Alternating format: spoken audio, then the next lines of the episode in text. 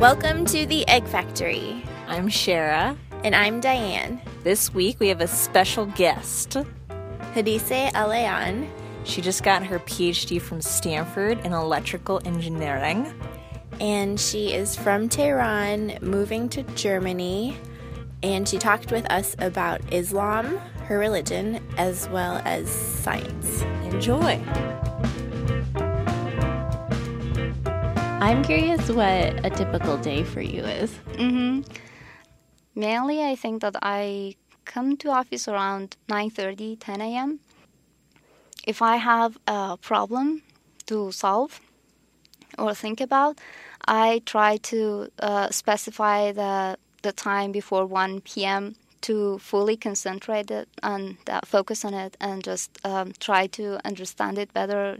It can uh, be either writing a code, analyzing some data, um, reading some papers for a literature survey.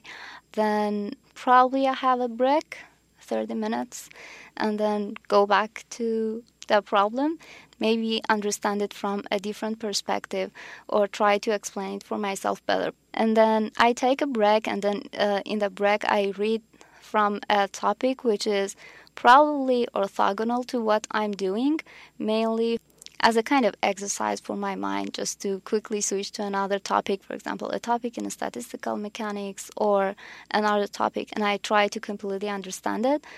I try to at least specify maybe one hour a day to writing kind of summarizing the things that i did during the day and then uh, list out the challenges that i had or the things that um, I'm thinking that might be the next step, or sometimes even the topic that seems a bit deviated from the things that I'm doing, but I'm interested to find the answer to that problem as well. So it's on my to do list.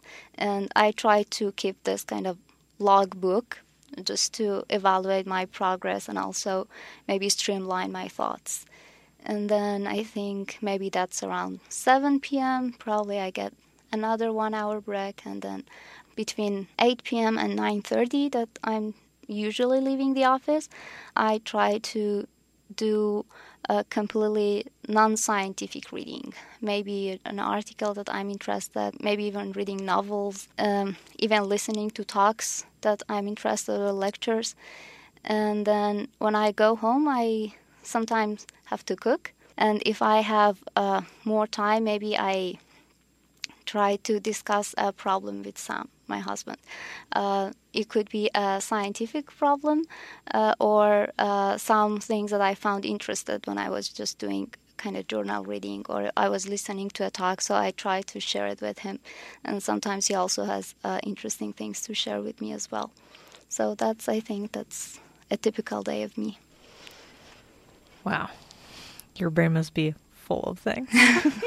When you were describing your day, I thought that grad school seems like the perfect place for someone like you who just likes to think about problems a lot mm-hmm. and have a lot of time to do that. But is it that grad school fits you perfectly or that you are like extremely adaptable to your environment? Can you imagine if you were working in fashion, do you think you would be as dedicated and enjoy it as much? The first thing for me is just being interested. If I'm interested in something, I can I can dedicate myself fully to that. So um, at this point, I'm not aware that I'm interested in fashion or not. but if I found myself interested, I think I can dedicate myself to the fashion as well. But yeah, if I found something kind of mysterious or something that I really want to understand the answer or uh, understand its meaning, I think that I I can fully focus on it. Do you think that's like a unique quality of yours? I feel like most people don't have that ability to focus, and, or is it that they haven't found the thing they're interested in? Yeah, maybe that's one that one one of the things. Maybe it's hard to uh, it's hard to find out what we really are passionate about, what we are really interested about, because lots of things going around. Um, so lots of things are distracting. So we might be interested in this, or in even the topics for the research. There might be lots of things that I think, oh, I'm interested in this, mm-hmm. and I, mm-hmm.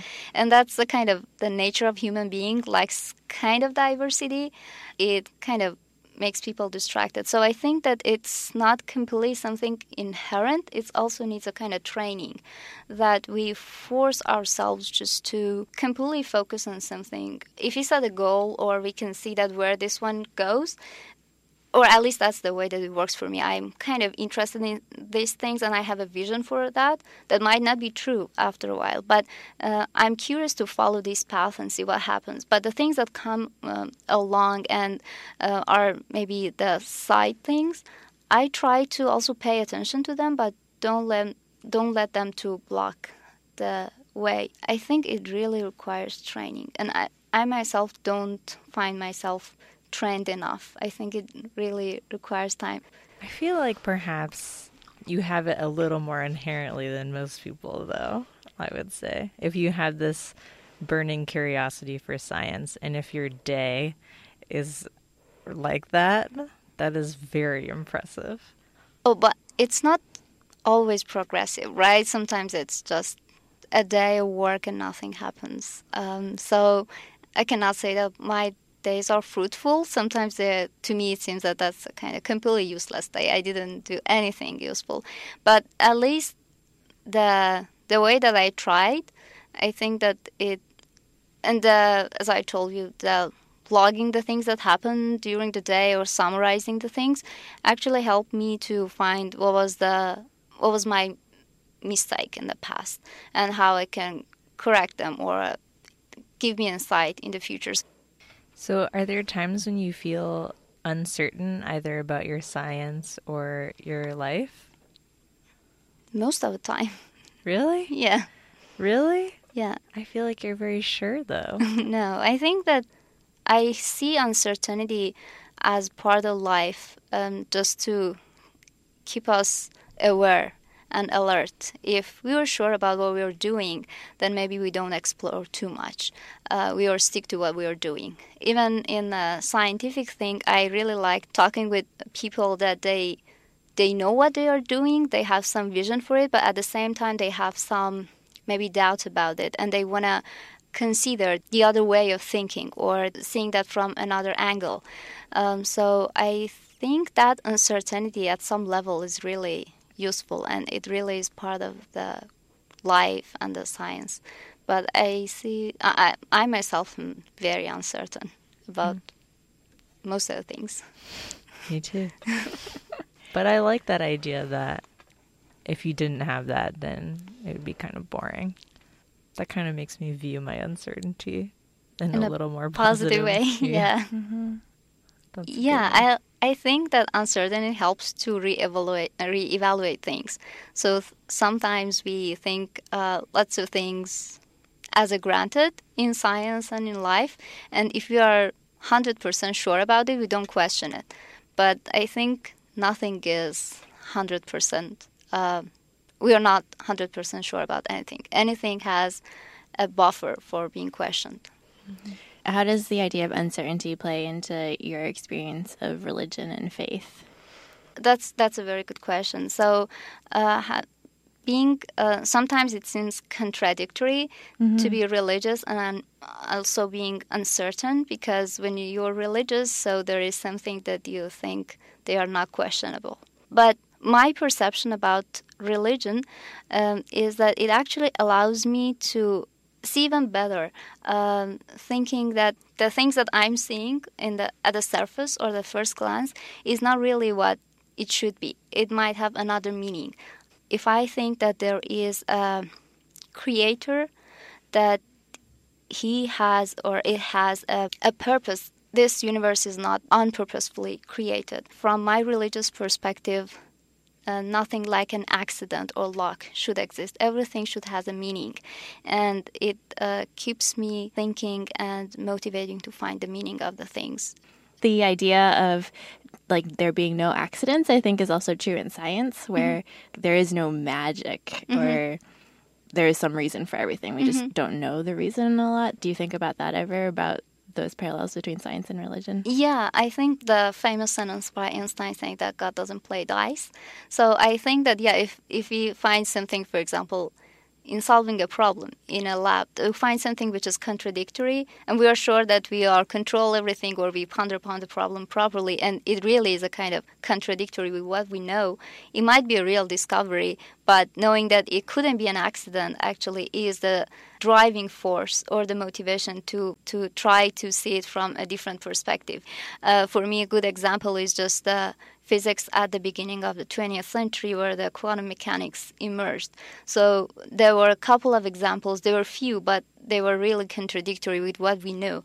And uh, the great people at that time they were sure that they cannot interpret their results or the observations with what has been already known and established in physics and the fact that it's not something accidental um, made Planck work 15 years to understand what actually this one is. The belief that there is something inside it. If I'm a really religious person, I'm thinking that there should be a purpose in it. But if I'm a believer in science, I think that, okay, everything should have a meaning, but not maybe from a God, but from a very organized system. How do you know it's the right religion? Oh, that that's a hard question. um, honestly, I think what actually I found in Islam that is really interesting for me as a person that also loves science is that we kept encouraged that go seek ask questions even have doubt about something but try to find the answers not remain in a doubt. Uh, honestly i don't know if that's the best religion because uh, i didn't investigate all the religion. Based on my faith it should be the best religion. But I'm always reading different things, trying to understand it, and try to question my religion, question the things that seems contradictory or people might have different opinions about it. That's what I try to include as my daily task because I don't want my religion only be something that I inherited from my parents or from my society. I really wanted to know what I'm doing, why I'm committed to this religion. I wanted to understand it better. What are some of the contradictory things that you have kind of investigated and mm, thought about? Mm, something, for example, it might be popular about women's right in Islam. Lots of the things that are perceived to be Islamic rules seems to be maybe even contradictory with what I'm, I'm doing. And for me, for a while, it was a real question. And I tried to talk with different people, read lots of books, read the Quran, uh, try to understand Arabic better, because instead of just reading the translations, I wanted to read the original text myself and see what actually I myself understand. Whenever I get an opportunity, I try to talk with person about it to know their opinions, listen to different lectures, maybe writing to people to know better. So that's something that was one of my main concerns being a woman. I want to be a religious woman, but at the same time, I want to follow my ambitions. And if, do I see some contradictory? I don't think that there is, uh, for me at least, any clear evidence that I can say that it's against my religion or against my belief. When you say that it's very important for you to be like a good religious woman, what does that mean in your marriage? As a wife, I have a kind of very well defined responsibilities to my husband.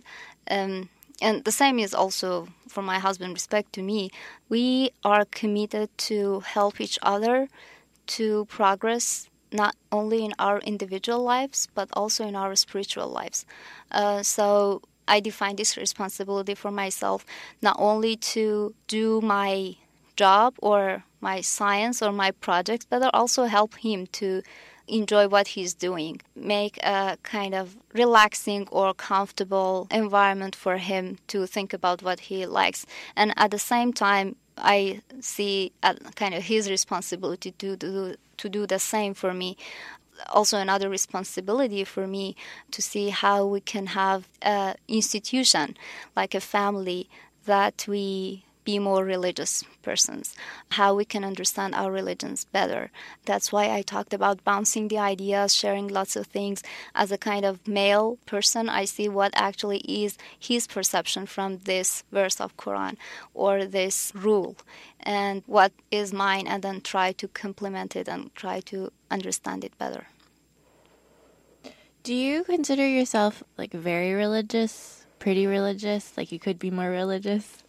Mm, definitely, I think I could be more religious in a sense that I could be a better person. Because if the whole purpose of religion is just to make our lives a better life and just to complete the human being, definitely I can be a more religious person.